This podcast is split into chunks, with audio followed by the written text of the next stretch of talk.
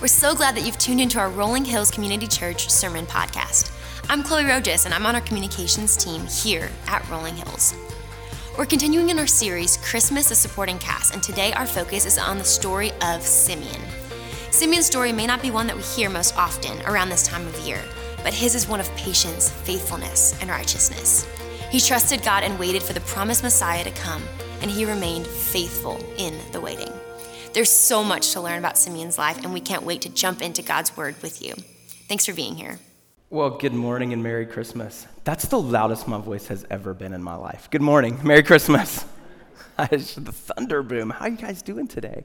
I'm really glad that you're here. I'm really glad that we get to spend this time together. I'll tell you this morning, um, maybe you know this already, maybe you don't know this, and it's just my public service announcement to you um, as a, in the way of helping, particularly those of you who are parents or grandparents of small children. They lose things, like a lot um, like constantly. And you know, there's that whole perception of like if it was a snake, it would bite you because it's literally right underneath your nose. And we have always, and maybe you want to jot this down because it's an important sentence and it's going to help you out later on.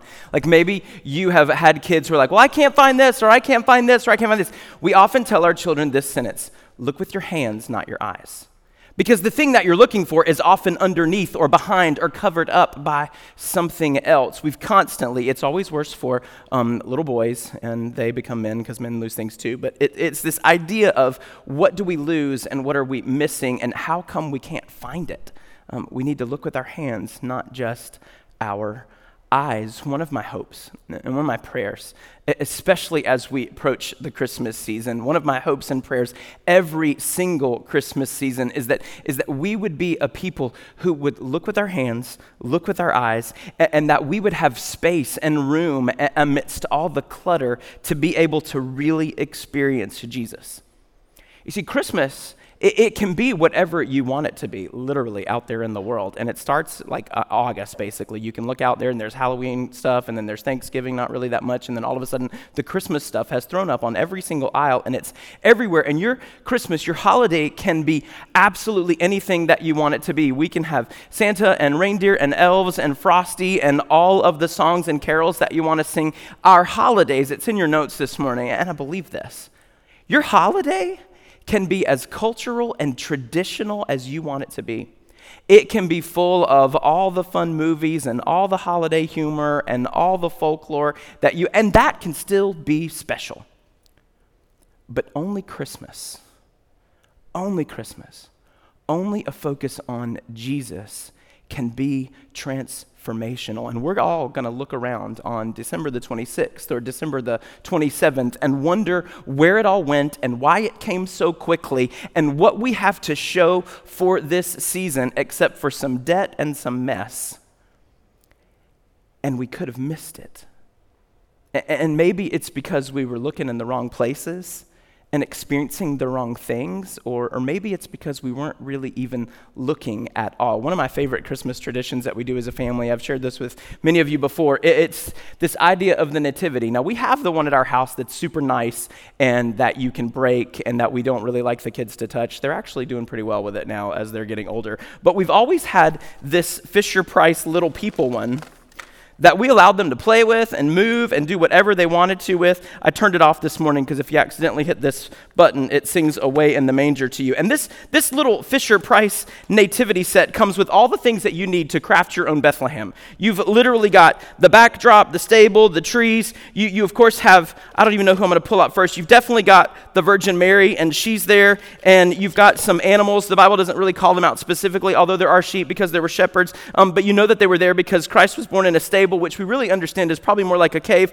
Wise men came eventually. They weren't first on the scene, but you get what I'm saying. There's more animals. Um, this is a shepherd. He should be over here with the sheep. We've got some camels because we do make the big assumption that because they were traveling from the far east, that they rode on something because that would have been a long walk. There is an angel, and they are present all over the story because the angels were the ones who brought the news to Mary, who sang the news out to shepherds. Oh, there's a lot of wise men. You know, we assume that there were three, but there was really a giant caravan of them. I think I do have somewhere in here. It's hard to tell the difference between Joseph and a shepherd because they kind of look the same. You can really kind of like parse it out, and we probably switch it up every year to year, but we're just going to go ahead and make this guy Joseph today. And, and we're looking, there's somebody that's missing in the whole thing. Oh, look, there's a wagon that can go behind the cow or the donkey that's way back here in the back. I got a couple more sheep, and, and the, the whole thing is getting very, very, very crowded.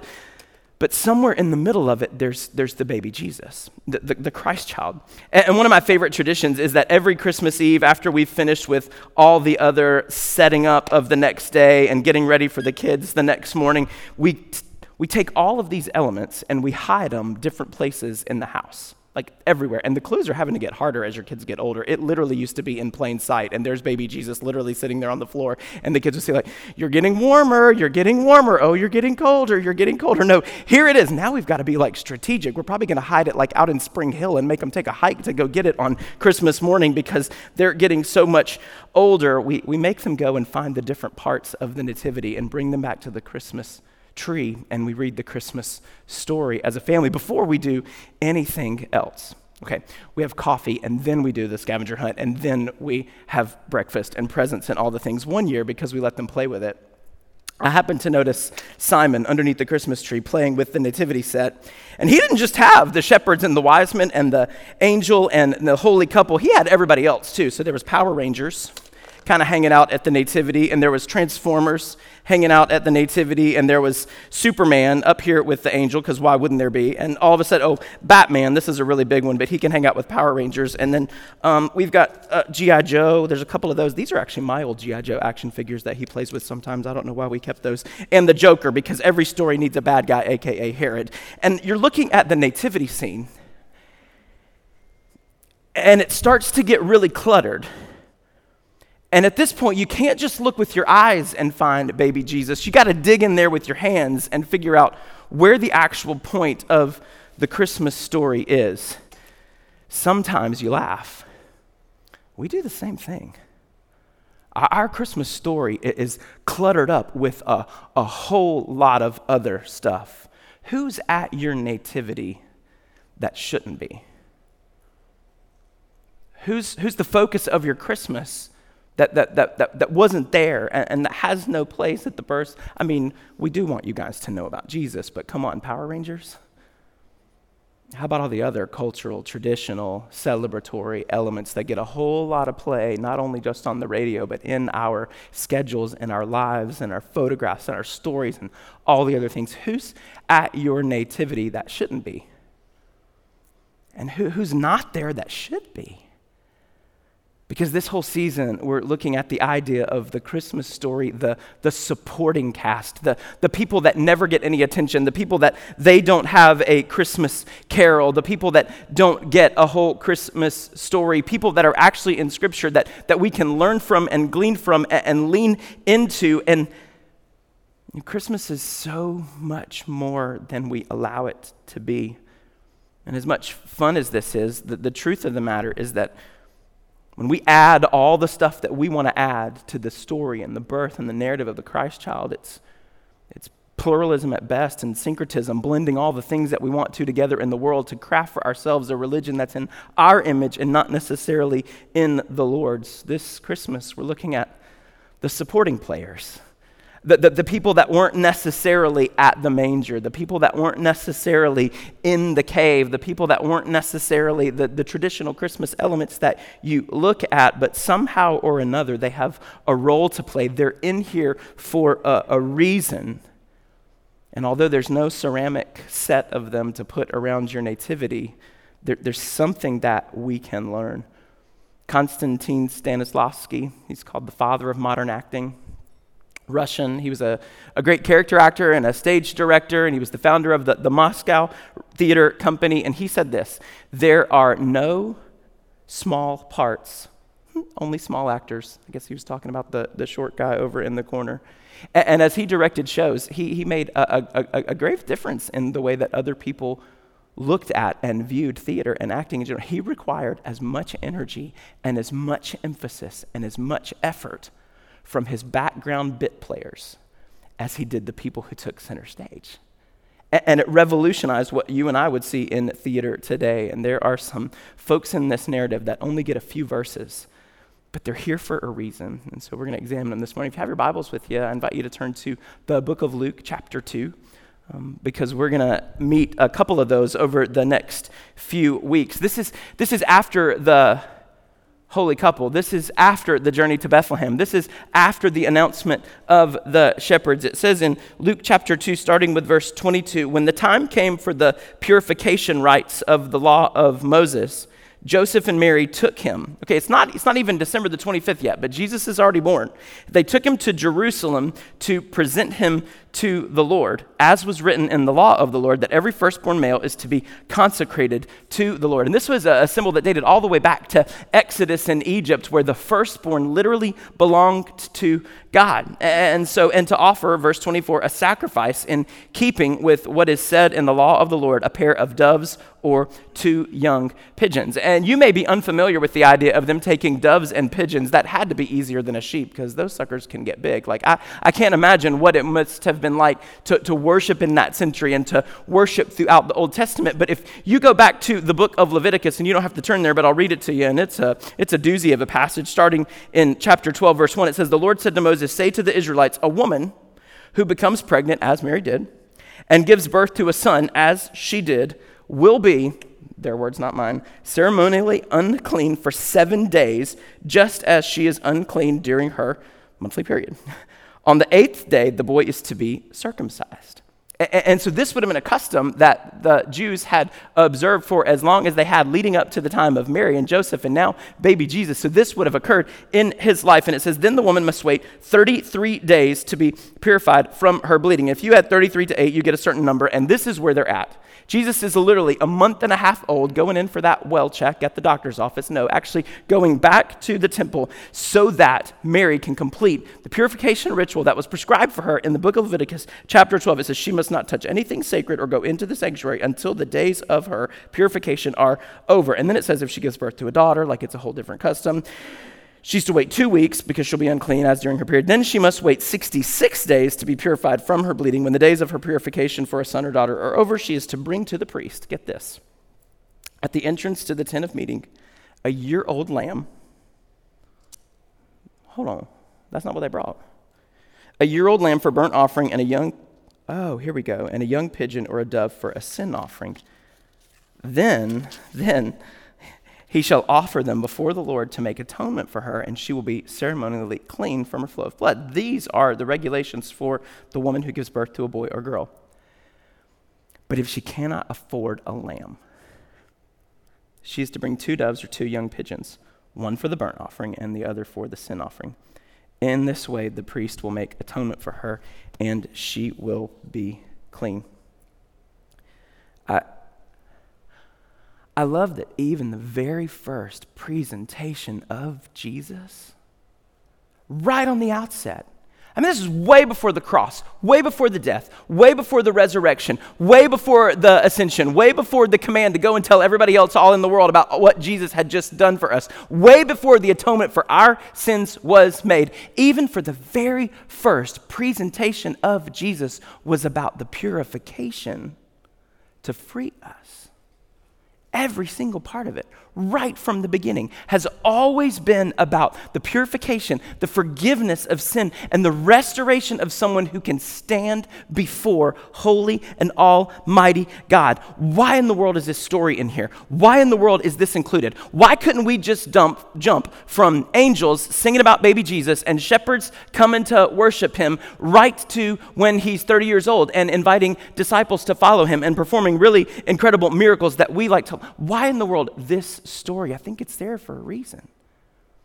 To show us that this couple, that this particular family was committed to the law of God.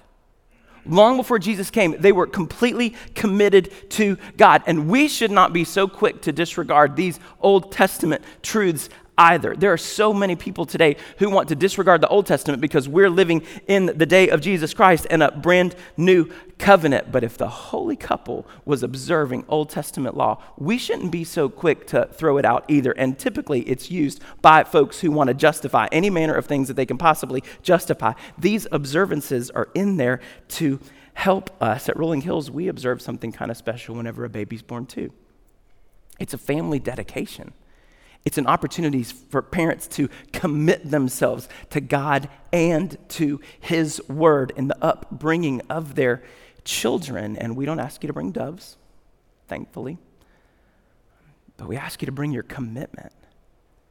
And these few verses are in there to show us Mary and Joseph, they're committed and they're covenanting to lead Jesus to know and follow the law of God. And the second reason I think this passage is in here is a really good reminder for us they were poor. They were poor. You see, if they weren't poor, it, would have said that they brought a lamb. It would have said that they brought a goat. It would have said they brought some other kind of animal. But, but they went with the Levitical provision that says, hey, if you're poor and you can't afford it, just go ahead and bring two birds instead. Mary and Joseph, poor. And if we were sitting here talking about the supporting cast and the people that are actually in the story and the people that aren't actually in the story, how many of you have grown up telling the story over and over and over again? Oh, there was no room for them at the end. And you've invented this character that's not actually in the passage of Scripture. You just imagine this mean old curmudgeon of an innkeeper who's standing at the door going, Oh, yeah, I'm sorry, I have no room for you. The picture of Jewish hospitality and the commands of God to always have a door open to a stranger or a foreigner or someone who was hurting would have required that anybody in that day and age, whether they were a family member or an innkeeper or not, welcome that precious couple in the middle of their labor term with open arms. And let's just go back to the fact that they were all supposed to go to their ancestral towns. That's why they had to be in Bethlehem in the first place, because this was Joseph's ancestral. Everybody in his family would have been there. Why was there no room for them at the end? That's actually the word for upper room in Scripture. There's no room in the house. And the reason why they had to find a stable, the reason why they had to find a cave is because there was no room for them in the house. That was not an indication of there being too many people, it was an indication of there being no room for them. They should have had Aunt Abigail, the midwife for all the family, helping Mary give birth that night. They're kicked out of their family. No room for them because of the situation that they were in. No family, no money, no dowry, no resources. And here they are still following the law of God to go to the temple to present their child and to present themselves to be pure and to be clean and to be holy before the Lord. Every component of their story matters, just like every component of your story matters. And not just your story, but the, but the people that you encounter along the way. If you continue in, in Luke chapter 2, you, you start to see some of those folks. It says in verse 25 Now there was a man in Jerusalem called Simeon I've told you this before, but the, the, name Simeon or the name Simon or the name Samuel in the Hebrew language all have to do with the idea of hearing. All have to do with the idea of hearing from God and not just hearing from God, but being obedient to God. In fact, the name Simeon is a great name to name your kid, by the way, if you haven't done it. It literally means a, a kid who hears and a kid who is obedient. Raise your hand if you want that. Hello. So here's Simeon, whose name means he heard. His name means obedient. Some of y'all are like, man, I should have named my kid Simeon. Okay, he was righteous and devout, and he was was waiting for the consolation of Israel, and the Holy Spirit was on him. Let's just go ahead and say, that the Holy Spirit is on him. And the Holy Spirit is present in this moment. The Holy Spirit was present throughout all of the Old Testament moments. Maybe you come from a tradition that says that the Holy Spirit doesn't come on a person until they were baptized, or that the Holy Spirit doesn't come on a person until after the ascension of Jesus, when in Acts chapter 2, the Holy Spirit fell on people and made them speak all kinds of crazy languages. Let's look at all the passages of Scripture that go against that and tell us that the Holy Spirit was present from the beginning as part of the triune God. And here he is, having been rested upon the guy who hears and the guy who is obedient. And in verse 26, it says, It had been revealed to him by who? We're not at Pentecost yet, the Holy Spirit, that he would not die before he had seen the Lord's Messiah. Moved by the Spirit, he went into the temple courts, and when the parents brought in the child Jesus to do for him what was custom of the law required, Simeon took him in his arms and he praised God. So, so you have this fellow named Simeon, and I'm just jotting down a few notes that I think in the side margins of my Bible because I want what was true about Simeon to be true about me and you.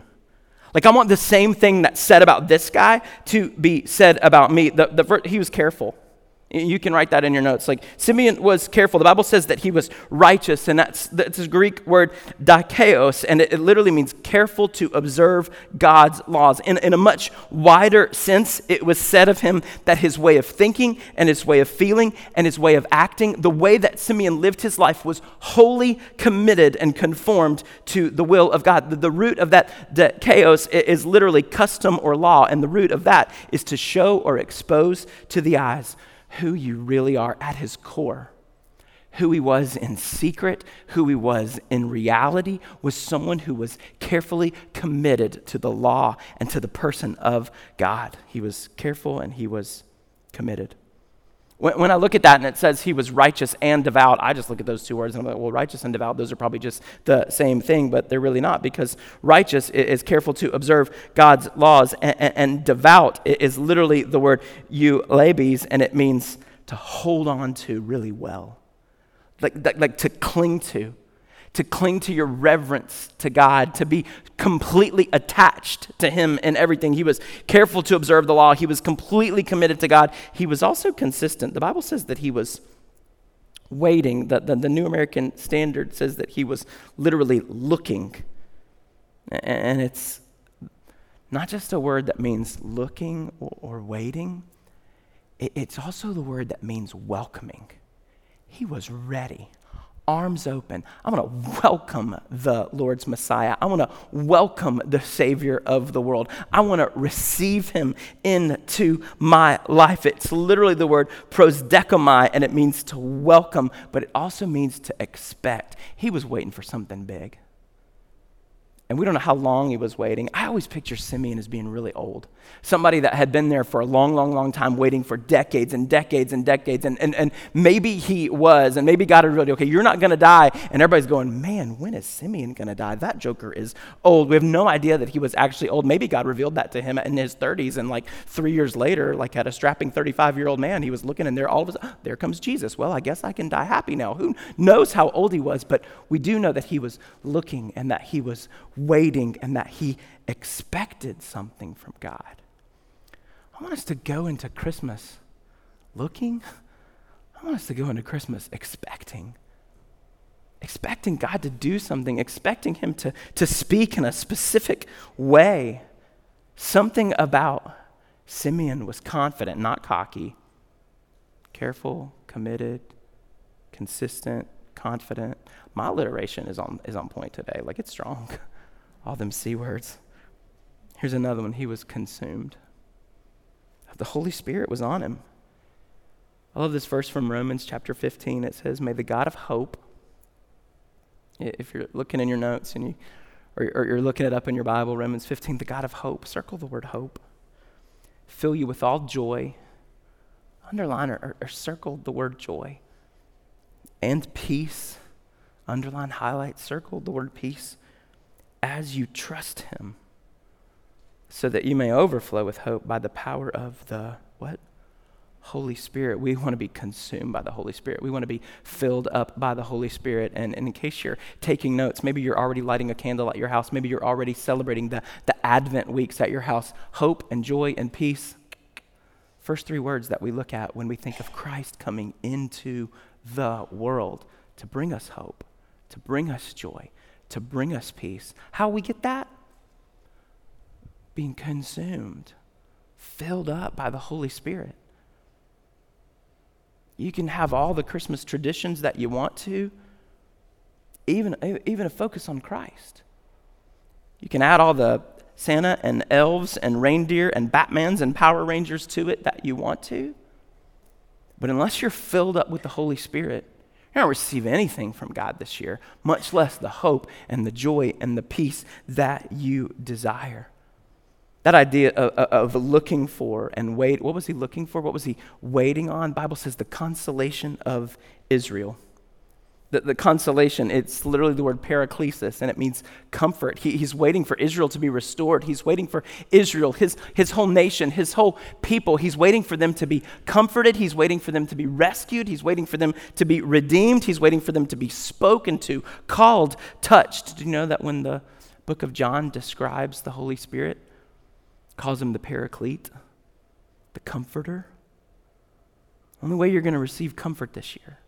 The only way you're going to be filled with hope. The only way you're going to experience joy. The only way you are going to understand peace is to be filled up and consumed with the Holy Spirit of God. And our nativities are too crowded for us to be consumed with very much.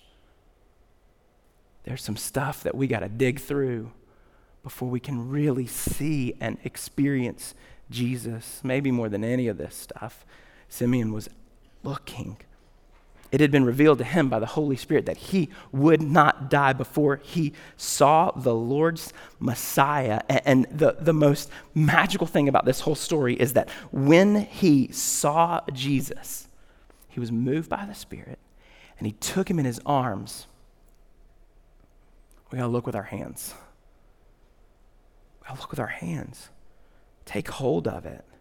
And he praised God starts quoting scripture. He says, Sovereign Lord, as you have promised, you may now dismiss your servant in peace, for my eyes have seen your salvation. He's referencing verse that he has memorized in the book of Isaiah, For my eyes have seen your salvation, which you have prepared in the sight of all nations, a light for the Gentiles and the glory of your people Israel. Isaiah 49 says that I will also make a light for the Gentiles that my salvation may reach, may reach to the ends of the earth.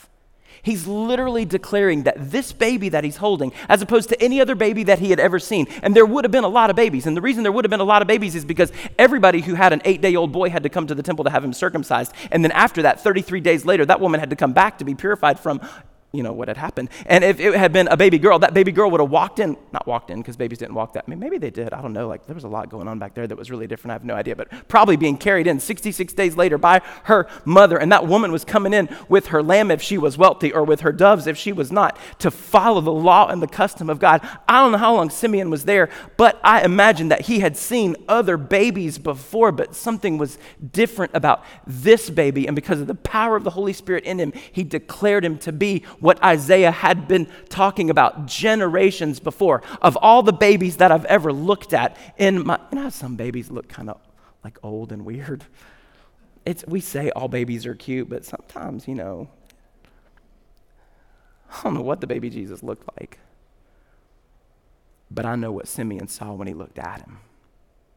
He saw a Savior, not just for him, not just for Israel, but for, according to Isaiah 49, the whole world. It says in verse 33 that the child's father and mother, pay attention to the details here, father and mother, Joseph and Mary, marveled at what was said about him. What? Imagine the confirmation. Ooh, that angel visit was not a hallucination because Simeon just confirmed it. When them shepherds showed up, it was not an accident because what Simeon said just reminded us of the promises of God that brought us this son who will be our Savior. And then Simeon blessed them, blessed both parents, them, Joseph and Mary. But then he said specifically to her, This child is destined to cause the falling and the rising of many in Israel. How come? How come that was a bad thing for some people and a good thing for others? It's because how you respond to Jesus affects everything about your life and your eternity. How you respond to Jesus affects everything. And it's either going to be your greatest joy, your total salvation, or it's going to be your absolute doom and your day of reckoning. It would be the rise of many. Hallelujah, he came and it would be the fall of others. I don't want to live my life according to his word. I don't want to follow Christ and Christ alone. I like mixing it all together and doing my own thing. Destined to be the rise and the fall. And then he looked at Mary specifically and said, And a sword will pierce your own soul too. And a sword will pierce your own soul too. We don't see Joseph in the crucifixion story. Scholars have just assumed that he died at some point during Jesus' youth or upbringing. He had other brothers and sisters in the family to take care of mom when dad was gone, and This prophecy came in this moment to say to Mary, it's going to get hard for you because we do see her pictured at the foot of the cross. We, we do see her mourning the crucifixion and the death of her son. Israel's consolation and, this confirmation from Simeon, ultimately it came in the form of prophecy fulfilled.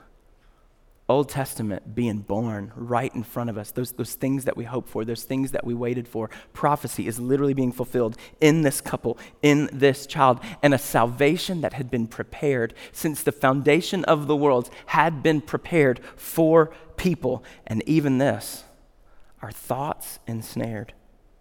You know, the word revealed says that Jesus would be a sign in verse 34 that would be spoken against.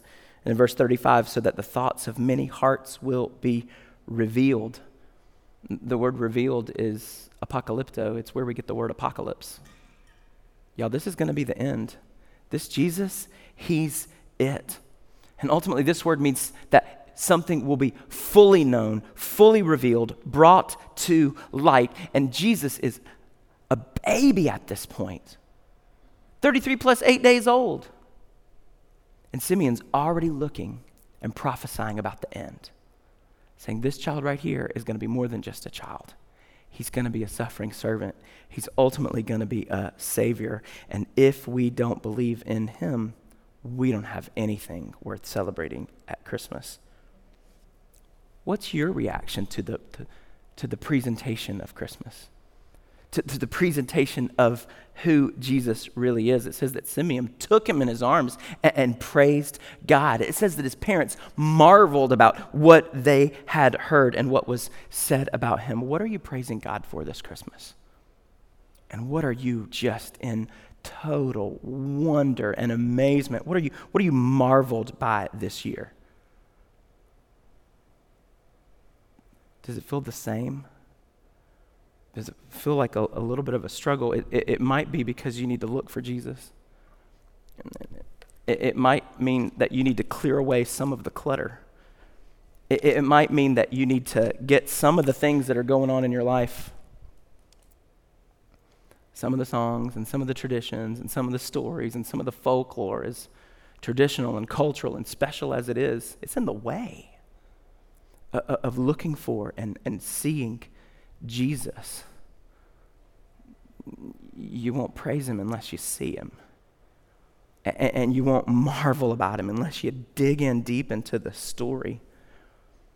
The question that we're asking God today is Will you see Jesus this Christmas? It depends on where you look. And it depends on what else is in your way. Simeon said, My, my eyes have seen your salvation. This tiny little baby. My eyes have seen your salvation, which you prepared in the sight of all nations. Simeon didn't just see it, he held it. So if you're looking for Jesus this Christmas, definitely got to look with your eyes.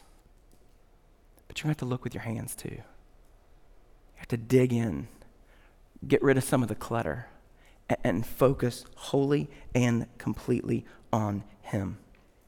I do invite us all this Christmas to look for Jesus and to hold Him close and to be forever changed by the fact that God offers to us His salvation. It, was told to Simeon that he would not die until he had seen it. And my hope and prayer is that none of us would without having first received it.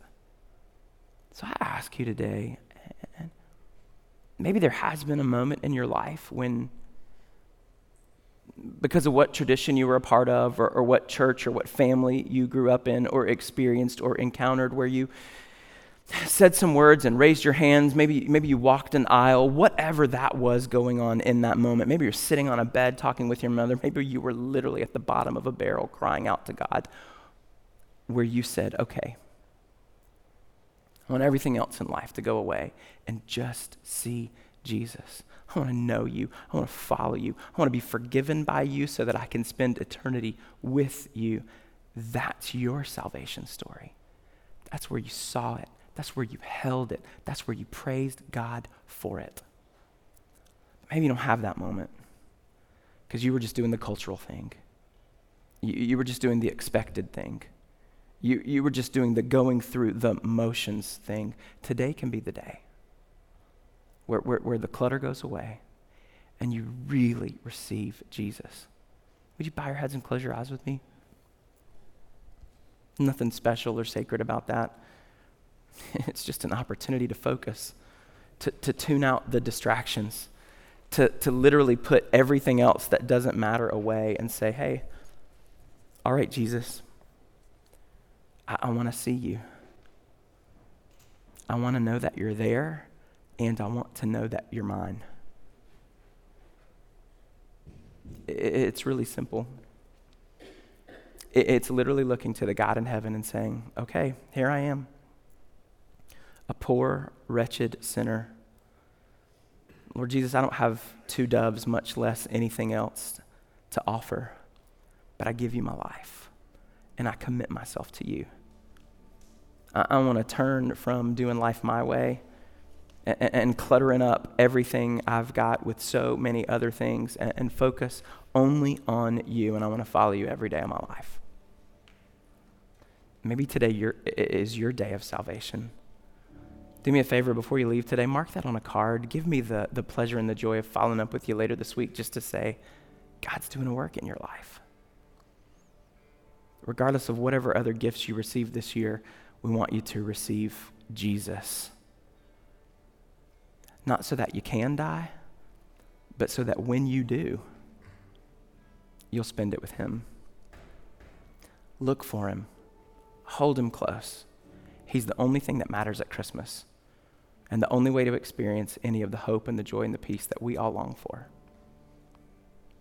Today, God, we tell you that we love you and that we're so thankful that you extended your light and your salvation to all people so that we could be redeemed and so that we could be a part of your family. It's in the name of your holy and precious Son that we pray. Amen. Thanks for listening to our Rolling Hills Sermon Podcast, part of the Rolling Hills Podcast Network, where you can find great podcasts like Making History Parenting Podcast, Men's Leadership Network, RH Women's As You Go podcast, and more. If you want to learn about what's going on in the life of Rolling Hills, download our Rolling Hills app or visit our website at rollinghills.church. From there, you can follow us on Instagram and Facebook to stay up to date on what's happening and the ways that you can connect. We're thankful for you.